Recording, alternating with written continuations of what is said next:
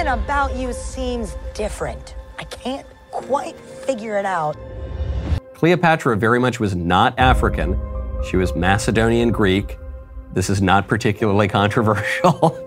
and they cast a black actress to play her. So I'm an expert at controlling my anger because I do it infinitely more than you.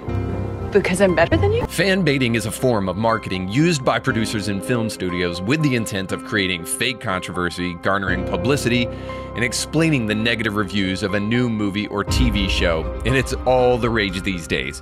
Whenever story creators lack real imagination and the reviews start to show it, talentless hacks do what they've always done they blame other people. That's right. The anti racist, the neo Marxist, and the intersectional left share this in common with Hollywood. They are so committed to an ideology that the truth and talent shouldn't stand in their way. So the moment anyone recognizes their agenda, their tactic is to call those people sexist, racist, homophobic, arachnophobic, claustrophobic, and whatever else they can find. In the golden age of TV, where Breaking Bad was breaking records, these people are so committed to cultural change over and above good storytelling that they don't care if it ruins the story. Fan baiting shows us at least two things that not only talentless hacks inundate Hollywood, but also that activism has invaded your screens, and people will use whatever tactic necessary to get rid of any resistance. But doesn't Hollywood have the right to put forth their secret gay agenda just like The Passion and The Chosen have the right to put forth their agenda? The answer to that is obviously yes. But only one side of the aisle shames, cancels, name calls, threatens, and hates whenever you notice their agenda. And that's because the truth is the best remedy to hate. Since there is so little of it in the storytelling of the modern left, they have to find tactics to win. They don't believe in civil discourse and they don't believe in free speech. They believe in coercion and soft force. We all see what fan baiting really is. It's an overt attempt to shift culture left and to shame anyone who stands in the way because they notice. Whether it's the lame Rings of Power trying to shove feminism in our face or Indiana Jones standing against toxic masculinity, there's an agenda. But honestly, should we just give Harrison Ford a break? I mean, you're already totally defenestrated Han. These pathetic attempts are even seen in the desire to racialize everything like Netflix's Black Cleopatra. What's next? White Black Panther and Black George Washington? Stop it. Don't get any ideas, Hollywood. I know you don't have any original ones. Stop it! If there wasn't a cultural battle taking place, then how did we get to the place where our nation celebrates the no Name Calling Week, LGBT plus History Month, National Freedom to Marry Day, Transgender Day of Visibility, Day of Silence, International Day of Pink, National Honor Our LGBT Elders Day, International Day Against Homophobia, Transphobia, and Biphobia. Harvey Milk Day, Pride Month, Pulse Night of Remembrance, Christopher Street Day, and oh, don't forget National Transgender Children's Day. And all of those holidays just bring us up to the month of June. All that to say this watch the movies that you want to watch and enjoy them if you want. But do not dare mistake the secular view of reality as an objective and neutral stance on morality. Everyone has a moral stance. It's just that Christians actually have the goods to back up where their morality is coming from if they're asked. When the left is asked, they know they stand on such empty, hollow virtue signaling, they have to lie. The idea of neutrality is a lie. So it's time to pick a side. The holy middle and the radical center do not exist except on issues of unimportance. I've heard it all before. I don't want to be political, I just want to preach the gospel. Fine, don't be political, just be moral. But when you do, be honest. When you take a stand on protecting children from gender mutilation, protecting children in the womb, viewing people based on the conduct of their character, not the color of their skin, I want you to stop and I want you to look around you'll find that you're firmly on the right side of the political aisle on all of those issues, whether you like picking a political side or not. Once that startling revelation catches up to you, it might be time to quit the denial and admit, okay, fine, I'm a Republican, I'm conservative, and furthermore, much of the modern Democratic Party is immoral and unchristian. In that moment, you'll realize you should pay attention when Trump is indicted by a partisan DOJ for doing the exact same thing Hillary Clinton and Joe Biden did. You may want to take notice when the Nashville Shooters Manifesto was released by the parents of the killer to the parents of those that were killed at the Covenant School. And you do well to know why the first taxpayer funded Catholic school is causing some to quickly run to the separation of church and state while forgetting that the public school system continues to pull a hard left. And the taxpayers pay for that. And we'll talk about all that and more today on Indie Thinker.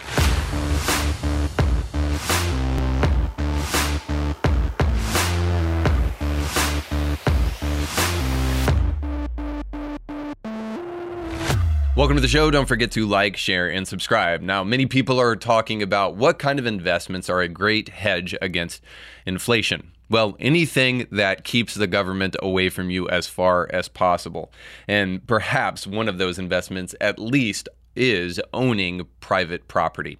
So if you want to invest in the real estate market or you're just in the market to buy your own home and you're wondering to yourself, am I ever going to be able to afford a home in this economy? I mean, just the other day I saw a meme where it said millennials buying a house and it was like people walking down the aisle of Home Depot, Lowe's, or something looking at cardboard boxes. And so the reality is, is yes, it's very difficult to find a house. And you may be thinking to yourself, I'm going to overpay for a house and the interest rate is so high. But the reality is this, is that the best hedge against the kind of inflation that we're seeing right now and the best way to protect your family's financial future is to invest in real estate. Sure, interest rates are high. I can tell you that. But that doesn't mean that you won't be able to later refinance. And did you know that our show sponsor today, the Kevin Blair team over at Element Home Loans can help you refinance your home without any cost out of pocket whatsoever. Now, to see what they can do for you and more, you need to go to kbmtg.com because not only can they pre approve you totally for free, but they can give you all the information that you need upfront in a quick and easy way, giving you great customer service so that you can have the freedom to go out and shop for your new home. But again, to do that, you need to go to kbmtg.com. And when you do so, let them know that Indie Thinker sent you. A couple weeks back, I was with my family taking a vacation, and my little boy, who never meets a stranger, was playing with another little boy who was a stranger to us. And uh, they were building something that looked like a boat, kind of, you know, six year old kids. Nonetheless, um, he said, Hey, we're building Noah's boat. And the little boy beside him said, Who's Noah? And then my son looked at him and said, You know Noah, the guy from the Bible. And then the little boy responded to him and said, What's the Bible? And then my boy incredulously looked back at him and said, You don't know what the Bible is?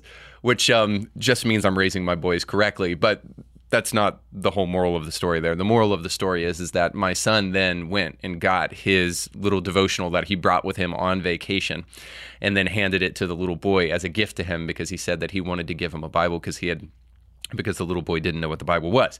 Now, uh, yes, I am raising moral giants in my house, but but also I, as a parent, am consistently concerned about the kind of culture that my kids are going to inherit when they finally get old enough to pay attention to everything that's happening all around them. I believe it is mine and your responsibility to make sure we pass down a couple of different things to them, but but also one of the major things that I want to make sure to pass down to them is a culture that's better than the way than the way I found it. So, in order to do that, we need to pay attention to what's happening all around us. And I think point in case, what is happening with Donald Trump is an incredibly important thing to pay attention to. So, Trump was just indicted. The Justice Department special counsel has unsealed the indictment against Trump, and he is set to stand trial for 37 charges, including obstruction and unlawful retention of defense information. So, all of you guys know that this stems from all of the boxes of supposedly classified documents that Donald Trump did indeed have the power to declassify that were found at his Mar a Lago estate. Now, there's more to it than that, but essentially, you should know this. At the end of the day, if Trump is found guilty, it would send him to prison for the rest of his life, and um, could it could cause him over a hundred years in in penalties if if he's found guilty on all accounts. So a lot of conversation is happening around this and there's many different takes. And what i want to try to provide you is just i think the bigger overarching question in all of this. Now a lot of people are just saying hey at the end of the day if donald trump just broke the law shouldn't he pay for that? But in my opinion this is not purely about the law. Now you may say how can you say that? This is about what donald trump did by having all of these documents in Mar-a-Lago. Well, of course, we know that Joe Biden did something very similar and did so when he was the vice president, not the president. So he didn't have that plenary power to declassify any documents. Of course, we also know that Hillary Clinton was was also alleged to have done the same thing, but we'll never know because she quickly erased all of her servers so that there would be no evidence found. If anything, Trump is the kind of haphazard goof that he is, that he left all of that stuff in boxes, paper copies in boxes all around his house. Now, there is one other kind of other added element to this that gives the question some legitimacy there seems to be some recordings of Donald Trump stating that he knows that what he has is classified documents and that he was showing it to people at Mar a Lago. And if that's true, then when his attorneys were ordered to tell the FBI that they didn't know that they had any classified documents and whatnot, that essentially Trump was getting these people to lie to federal officials. So all of that could lead to some very, very serious charges. Now, I'll be the first to say, yes. So those who um, the Truth and Justice Democrats who say if Trump broke the law, even if you're a Republican, wouldn't you want him to stand trial on those laws that he broke? And so, hypothetically, I think the answer to that is yes. But also I you cannot help but feel like this is just a partisan attempt on behalf of Democrats to try to get at Trump. And so the real question for me at the end of the day is not did he break the law and should he pay for it? It's why does the left continually try to throw mud at the wall until it sticks? Now, a lot of people are accusing the Democrats of something I won't give them the credit for doing, playing 4D chess. You know, they're trying to make sure that the Republican base is really stirred up in their ire so that they make sure that Trump is their man for 2024 because they believe that Trump is infinitely beatable against the rotting corpse that is Joe Biden.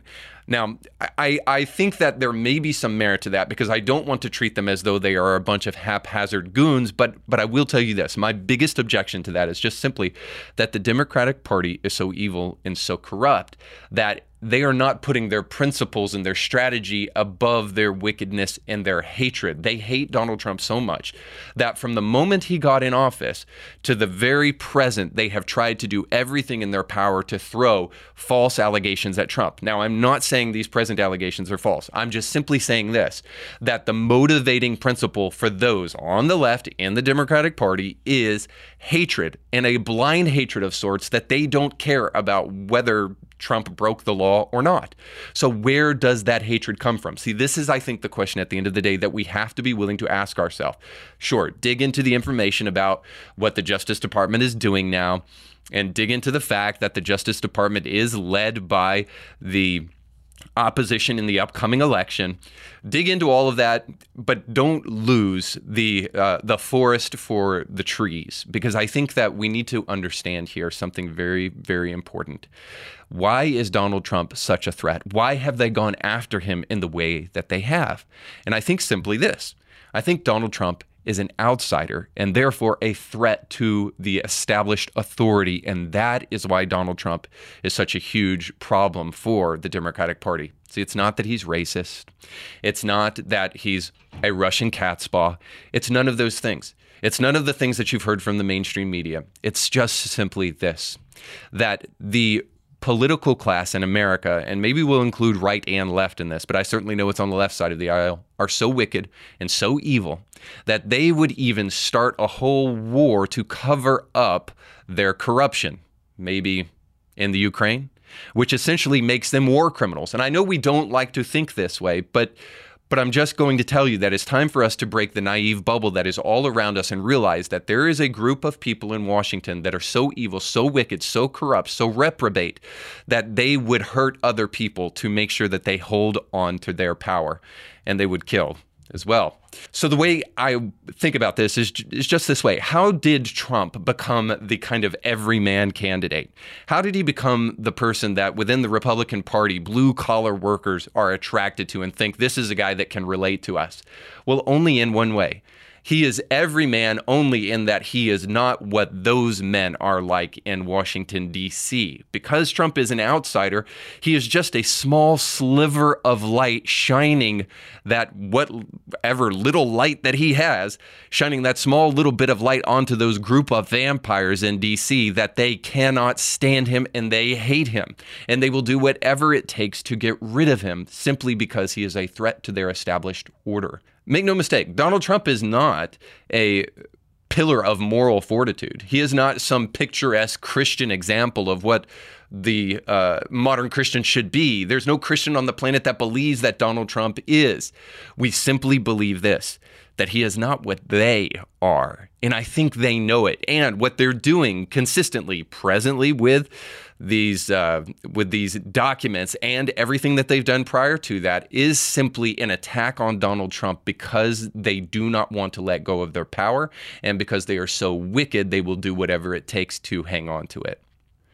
And they are so desperate to hang on to their power that here comes the second reason that they are willing to do this Trump indictment and perhaps not willing to do uh, the Biden and Hillary Clinton indictment they are so committed to hanging on to their power and will do whatever it takes to do so that they will weaponize the DOJ and destroy the country in the process. You may ask yourself, why does a Christian podcaster care about this overtly political? Issue. And it isn't simply because I want to defend Donald Trump as a small sliver of light, which trust me, it is a small, small sliver of light amongst the the narcissism and the self-interest. But it's at least enough light for those vampires on the left, like I said. But the reason I, as a Christian podcaster, want to address this and want to try to help us realize what's really going on is that, frankly, I like America. And the same people who want to destroy America want to destroy the church and they are willing to do whatever it takes to secure their power so much so that they do not care what stands in their way. So, in this way, I believe that the Christian church has a common enemy with those who wish to destroy America. And, and here's why I think America matters. Because you may think to yourself, now aren't you mixing your patriotism with your spirituality and aren't you a Christian nationalist now? No. I have some simple facts for you that hopefully will help you in you know, the whole thought process thing that we should all go through. And it is this America sends and receives more missionaries than any other country. In 2010, 400,000 missionaries were sent out. 127,000 of them were from America. Now, Brazil came in as a distant second with 34,000 missionaries being sent out. That's a lot of missionaries from America in comparison to the rest of the world. Christians pour tens of millions of dollars into a single continent to help them with water, basic necessities, food, so that they can live, and to help people hear the gospel. Tens of millions of dollars were poured into Africa just in the year 2008 alone. In 2018, one Christian organization sent $20 million just to Uganda. See, whatever threatens America cannot help but be seen very often as an attack on the principles that this country was founded upon and the principles that this country stands for. This country has been one of the greatest boons, not only for Christian missions, but also for humanitarian acts around the world. And by and large, those humanitarian acts have been done by Christian NGOs.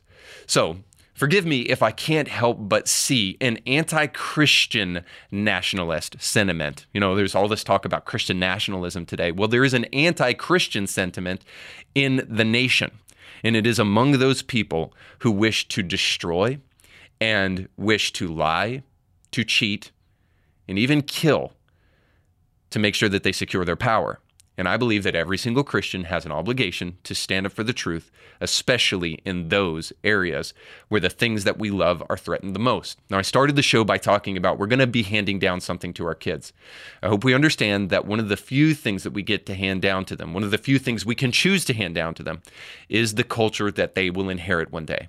I hope you, as a parent, care enough about that culture that you're willing to stand up, defend it, and make sure that you make it a better place than the way that you found it. Now, if we're going to do that, we have to pay attention to things like what is happening right next door to me in Nashville because the Nashville shooter, the trans shooter, Audrey Hale, her parents are going to release the manifesto that has been kept secret by the Nashville police and others. They're, they're going to release that now to the parents of those who were murdered at the Covenant School. And this from the Daily Mail. A lawyer for the parents of Nashville school shooter Audrey Hale said a manifesto found by investigators after the massacre will be handed to the families of students at the school. The pledge made public during a court hearing on Thursday comes amid an ongoing legal battle over whether the writings by Hale, who killed three children and three adults at the Covenant School on March 27th, should be made public. Lawyers for the victims, families, and the school have argued against the release of the so called manifesto, but others, including some media outlets and National Police Association, say it should publish. Hale 28, a trans man, in other words, a biological woman, a real woman, and former student at the school, detailed how she spent months planning the atrocity. Now, the main argument here for not releasing this manifesto is found in what you just heard from the Daily Mail, which tends to be on the right in many ways, but also it's from the UK, so come on. Um, but within what you just heard is something that I think you need to sharpen your common sense with and not be so quick to believe. We just heard that the families are the one that are really standing in the way of the manifesto being released because it could re-traumatize some of these families that are still trying to recover from the death of their loved ones, and it could create a blueprint for future killers. Now, calling me skeptical, but I would believe that sure, there may be some family members that don't want this released, but by and large, the vast majority of people do want it released because it contains information that is vital for us to hear. But if you read that Daily Mail article, you would think it's just these external third party organizations that want it released, uh, but not necessarily these families. And now, color, again, color me skeptical, but I but I think that there are plenty of people among the group of these Nashville families that do want this released and for good reason. So let me respond to some of the objections here. There, there are some that say it's a blueprint for future people who want to uh, want to do these kind of shootings in in the future. So we don't want to kind of continue to stoke this kind of animosity. So why reveal it? Well, I'll tell you this. It's a blueprint, all right. It's a blueprint for how leftist ideology is ruining people's lives. The real reason they don't want this thing released is that very many people predominantly those on the left I'm speaking about here, they don't want you to know that trans people are suffering deeply from mental illness. They're suffering deeply from the ideology that is, even if it's you wouldn't classify it as mental illness, because I think we need to be careful about this. Um, it, it, it exposes how the mainstream media and the modern day left are exacerbating an ideology that is very damaging to people. Now, let me just preface real quick before I read an article to you. The reason I am cautious about ascribing mental illness to people is that if there is a logical basis by which you are saying that some of these acts of atrocity should take place, then then is it really mental illness? Let me give you the example here. So, most people would not say that Hitler was mentally ill. They would say that he is evil. Why? Because they don't want to take agency away from Hitler. They want him to be fully responsible for what he did to Jews. They don't want to give him any out whatsoever. Now, aren't we doing that to a group of people who, yes, are struggling with some mentally debilitating lies, but a group of people who have been told by the mainstream media and other outlets and continue to speak amongst themselves that if anybody doesn't say your gender pronouns or if anybody doesn't respect the fact that you think you're a woman trapped in a man's body, then then ultimately they're committing genocide against you. Well, see, the logical conclusion there is that if there's somebody that wants to commit genocide against you and a group of your friends, well, then you would best defend yourself. This is the implicit acknowledgement. And so ultimately, all we've done with the trans movement in America is to exacerbate a false ideology that deeply damages the psyche of people. And that is found in this quote from Ellen, Ellen Page, who now goes by Elliot Page and believes herself to be a man. Now, of course, if you remember who Ellen Page is, she is the actor from things like the Umbrella Academy and other films like Juno. Now, you may remember her and you may not, but she just recently released a book called Page Boy. In it, she gives some harrowing tales about what has happened to her since since her transition and before that. Now, this is from an article from the LA Times, but she goes into detail in the book about this instance. But this is a moment before she decided that she was actually a man. Uh, this is the incident that took place in her life prior to that. And this says this quote, Alone in the stillness, Page started to crack. All of the self hatred he'd, now forgive me, this is obviously LA Times, it's really she, but he'd been pushing down for years. The discomfort he felt in his body, the anger toward those who'd told him to repress his identity, spelled out. One night he tried to knock himself out, took his knuckles to his face, and punched over and over until bruises formed. For days after, he sat in a lawn chair on the porch, ashamed, his face sore, and then he heard a voice You don't have to feel this way. It was a small voice, barely discernible, but it kept echoing in his head, a way out. It was as if something in my brain turned around, recalls Page now 36. The agonizing voice saying, No, you're not. No, you can't, just switched and became very gentle and loving. Oh, maybe I'm trans. Why don't I explore that? Within weeks, he scheduled a Zoom consultation with a doctor to discuss top surgery. So let's just get this really clear for the record, according to Ellen Page herself. She beat herself senseless in her own face until she was sore and then started hearing voices in her head and she obeyed those voices and that's what caused her to perform her trans surgeries. So forgive me for recognizing the obvious here, but these people are suffering greatly. The release of this manifesto will only detail that even further. And that is a potential reason why the left and those in power don't want this manifesto to be released because it will tell you the truth about transgenderism and how it is impacting people in such a negative and harmful way. Now, the second reason is this is they don't want you to know that the trans community is suffering mentally in this country and it's being exacerbated by the conversations that liberals and leftists are having about the issue. But they also don't want you to know that as a result of the way this group of people is suffering mentally, they are also deeply violent. Now, a couple, uh, a couple of arguments here. If these people would chop up their own body, you know, the thing that you're supposed to love, the thing that you're supposed to care about more so than maybe even other people's body, if they would do this to themselves, why wouldn't they do it to you? Why wouldn't they do it to yours? See, this inability to understand the sanctity of life is deeply troubling for all of us. And this is seen in the trans movement consistently. The Nashville shooter is not the first trans terrorist to go take a gun and try to kill people. Of course, this has happened before. I'm not saying that everybody who's trans is going to take up a gun and is innately violent. I am just saying that the ideology of transgenderism is a violent ideology. Now, to boot, we, as I've expressed before, that we have a media and political class who is exacerbating this issue. Three days after the shooting, Biden announced that it would be Trans Day of Visibility. And then one day after Trans Day of Visibility, and only four days after the trans activist that sh- shot and killed all those people in Nashville, there was a planned day of vengeance by the trans community. Now, there was a lot of hubbub online hubbub. That's a ridiculous word. Nonetheless, there's a lot of commotion online about what that day would actually look like. Was there really going to be vengeance so shortly after what took place in Nashville? And why were these people calling for vengeance in the first place? So, according to one of the activists on Twitter that I believe was responsible for coordinating this day, had this to say about Trans Day of Vengeance. Quote, Trans Day of Vengeance has long been a trans community meme meant to exercise frustration with the way the rest of society constantly tramples on us. It's not a call for violence. End quote.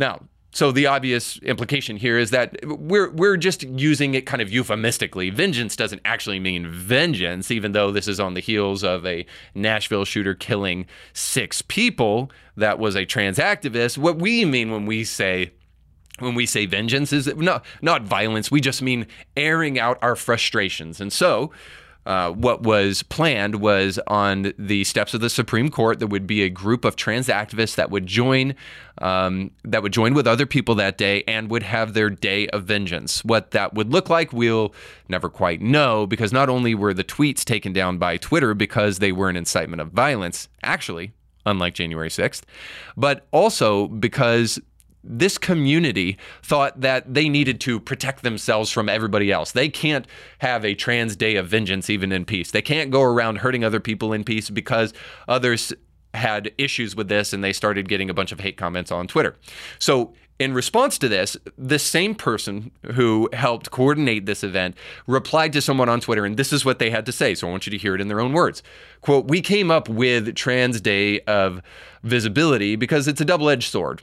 Some of us said, We don't need visibility, we need vengeance. But if you read it as trans people seeking vengeance in a violent way, do you think it might be violence we are responding to? In other words, and I love this, we would never have a trans day of vengeance. But if we did, it would be because people are trying to hurt us. And of course, we're just protecting ourselves. But again, we would never have a real day of trans vengeance and create violence.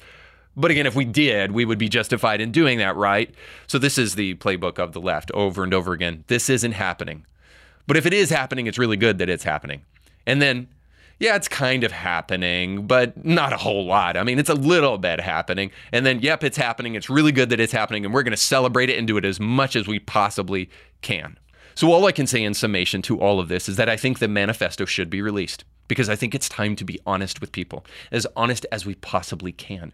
Because honesty and truth should be seen, especially in a world of lies, as a supreme act of compassion. And we'll see that in our final story as we dig into Bible study with Democrats. Oh, God of pronouns. Well, apparently, Catholics, at least in the state of Oklahoma, have way more heart and backbone than the average evangelical Protestant because the archdiocese there fought and won the right to have the very first ever publicly funded Catholic charter school. So, this made news and created some controversy from some people who hate God, hate religion, and deeply misunderstand the separation of church and state. So we'll talk about all that.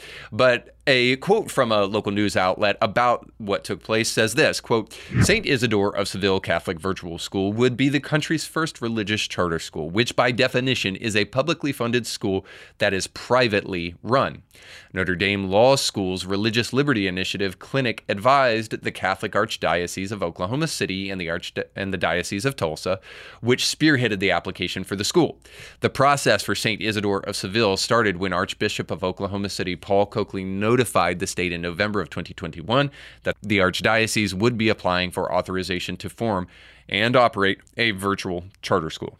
So essentially, all this means is that there would be taxpayer dollars that would fund a Catholic school. Now, this was already happening in limited fashion, but not completely funded as this charter school would be. Now, the DA for the state of Oklahoma quickly spoke out against this and called it a slippery slope. So here's his comment. Well, the current AG telling the board today the school, quote, intends to be a fully Catholic school Catholic in every way, Catholic in teaching, Catholic in employment. And that would, quote, clearly violate the First Amendment and the Oklahoma Constitution for a public school. Drummond goes on to say the approval of the SISBC application will create a slippery slope and open the door to other religious schools to use taxpayer money. So the idea here is just wait until the Muslims start their own school and the Satanists start their own school. What will you Christians think about this then? Great whataboutism. So, uh, why do they think this is a good argument?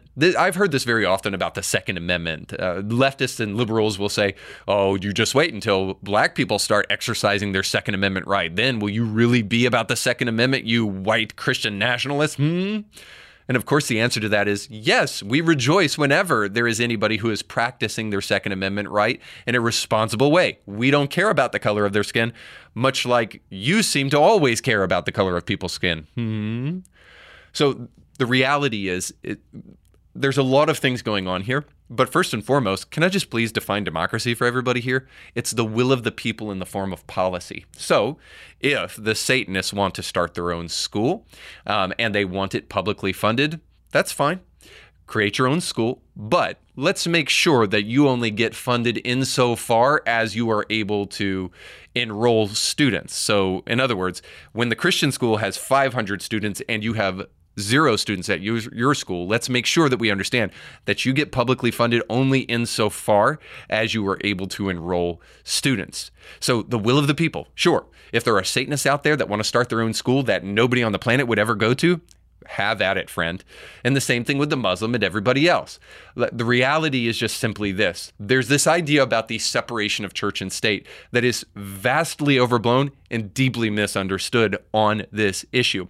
I'll explain, but first, let me exemplify it for you here. So here are two local newscasters, one of which suggesting that the separation of church and state is a constitutional right. Let's Learn. Stephanie Haynes is joining us right now live to explain all of this.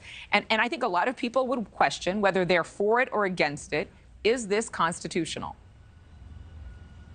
Well, Adrian, that is certainly the question that is going to come up in court as certain groups have already indicated they would like to challenge this, saying, as you are questioning, does this violate the First Amendment, the separation of church and state? If I had a dime for every time I heard somebody say that the separation of church and state is found in the Constitution, I would be a millionaire by now. Um, but of course, in Joe Biden's economy, I'm going to need a little bit more than that. So keep on racking up your misinformation people. The reality is is that the separation of church and state is not found in the Constitution anywhere. Separation of church and state is a phrase found in a letter that was written by Thomas Jefferson to the Danbury Baptist. And even when he was placing it there, he was saying that the government will not infringe upon your private right to practice your religion. He was not saying that we should institute this secular state where Christian morality has no place in society. That would be totally ridiculous. It's totally foolish. So, the First Amendment and the Establishment Clause clause in the First Amendment says this it says that Congress shall make no law respecting the establishment of any religion or the free exercise thereof. So let me break this down for you very briefly. That clause just simply means this in the First Amendment it means that the government cannot establish a state church and then force people to go to it. That's what it means by the establishment of religion. And then, secondly, that it cannot prohibit the free exercise thereof. So, in other words, the First Amendment gives people the right to practice their religion, not to keep people away from practicing their religion in the public square. Think about it this way. The First Amendment is about free speech. We all know that as the Free Speech Amendment. You know, we say we have the right to free speech, and then we have the Second Amendment is the right to protect that right to free speech. So, how does it make sense that the right to free speech is construed as the right to cram down secularism upon people and make sure that their private religion has no place in the public square. Of course, that would be ridiculous. Think about it this way our laws in this nation are undeniably influenced by Christian scripture. Now, if they're not, I would love to know where that thou shalt not kill thing comes from because it doesn't come from secular ideology. It is undeniable that Christianity influence has it has influenced and still influences some of the way that we think about all of these things. Now, suffice to say, the whole idea that this is in some way unconstitutional for public funds from taxpayers to go to fund a Catholic school is totally ridiculous and it is not unconstitutional. You can only do that by reading into the original language of the Constitution and putting your own secular viewpoint upon it. And that's what most people won't recognize is that they have a presupposition that they're bringing to the constitution and trying to infuse that upon it. Now it's not our fault that you don't like christians you don't like jesus and you don't like christianity as a whole. But the reality is is that this whole thing about there being this neutral state government that doesn't take a moral side on anything is totally ridiculous. The lie of neutrality is on full display here. And it's on full display in this way. Right now, the funds of taxpayers are going to fund the public school system, or in other words, a non neutral left wing indoctrination factory. That's where our public funds are going right now. They are already not neutral, they're funding left wing indoctrination factories. And if that were even worth the case, let me ask you the question where are all the TikToks of the Christian teachers you know, kind of whispering into the camera saying, Today I got to share about Jesus with my students. And I even had a student pray the sinner's prayer. Oh, it's so great. No, that's not happening. You know why? Because the left wing indoctrination factories are actually teaching small children and middle schoolers and high schoolers left wing gender ideology. They're teaching people that men can be women and women can be men and that men can menstruate and that men can get pregnant and that men can play in women's sports. And it's funny how this is all men cramming things down on women, but nonetheless, pay attention, feminists. It's interesting to me that all the TikToks that we see are teachers talking about making sure that they teach children about appropriate pronoun usage. So, of course, we all know the reality is that the public school is not neutral when it comes to morality. They are in every way, um, as much as they possibly can, shifting further and further and further to the left. Now, that is not to say that every single teacher or every single school district in the nation is all a bunch of left wing indoctrination factories exclusively. But that is to say this there is a double standard here. And I hope you're honest enough, intellectually honest enough, um, to realize that this is true. So, what would be the big problem at the end of the day for just having a school for every segment? Fine. I, am for universal school choice. I'm fine with the public funding schools, even if you disagree with it, since we're already doing it now, as long as the students and the parents get to make those decisions for the kids and those funds are appropriated apportionately. More than that, I also want to say this I'm a free speech absolutist, and that means it is incumbent upon the people who want to oppose free speech to argue for why free speech should not be heard in the first place. So it is incumbent upon those in the Oklahoma uh, city school districts to tell us why the government should not be funding a Catholic school. And I think ultimately what you'll find is a bunch of Christian hate at the end of the day. Because at the end of the day, when we're talking about left wing ideology being promoted in public schools, and we're talking about religion not being in public schools, you have to ask yourself why that double standard. Because it's interesting, because left wing gender ideology is basically a complete fabrication of deconstructionists. And religion actually has been a part of world history since civilizations have existed. Christianity, Judaism, Islam. I believe that comparative religion should be taught in every single public school across America. And you say, well, who's going to teach that? Well, how about not an idiot atheist that wants to turn everybody into an atheist? How about one day you get a, a Christian to come in, the next day you get a Buddhist to come in, the next day you get a Muslim to come in? And let's let free speech have its way. The reason the left is so afraid of free speech is because they understand the power of ideas. If they're not crammed down people's throat, the truth can actually win. And so I believe that free speech demands that we have the opportunity to allow this Catholic school to come out, do its thing, to be publicly funded, and then if it is successful and if it is good, then to be promoted. But unfortunately, that's not even what we do with government schools today. You can fail, you can make sure kids don't read, have math skills, or anything else, and then you can still get government funding. But all of that is a side note to the more important point. The reason I'm a free speech absolutist is because I truly believe and think that Christianity is the superior idea.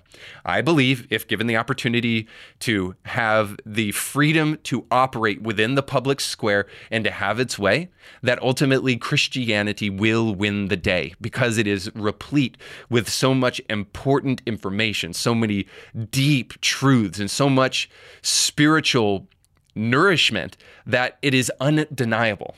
See, the only way the left has won in America is through the suppression of the truth, because whenever the truth is allowed to flourish, it makes people better.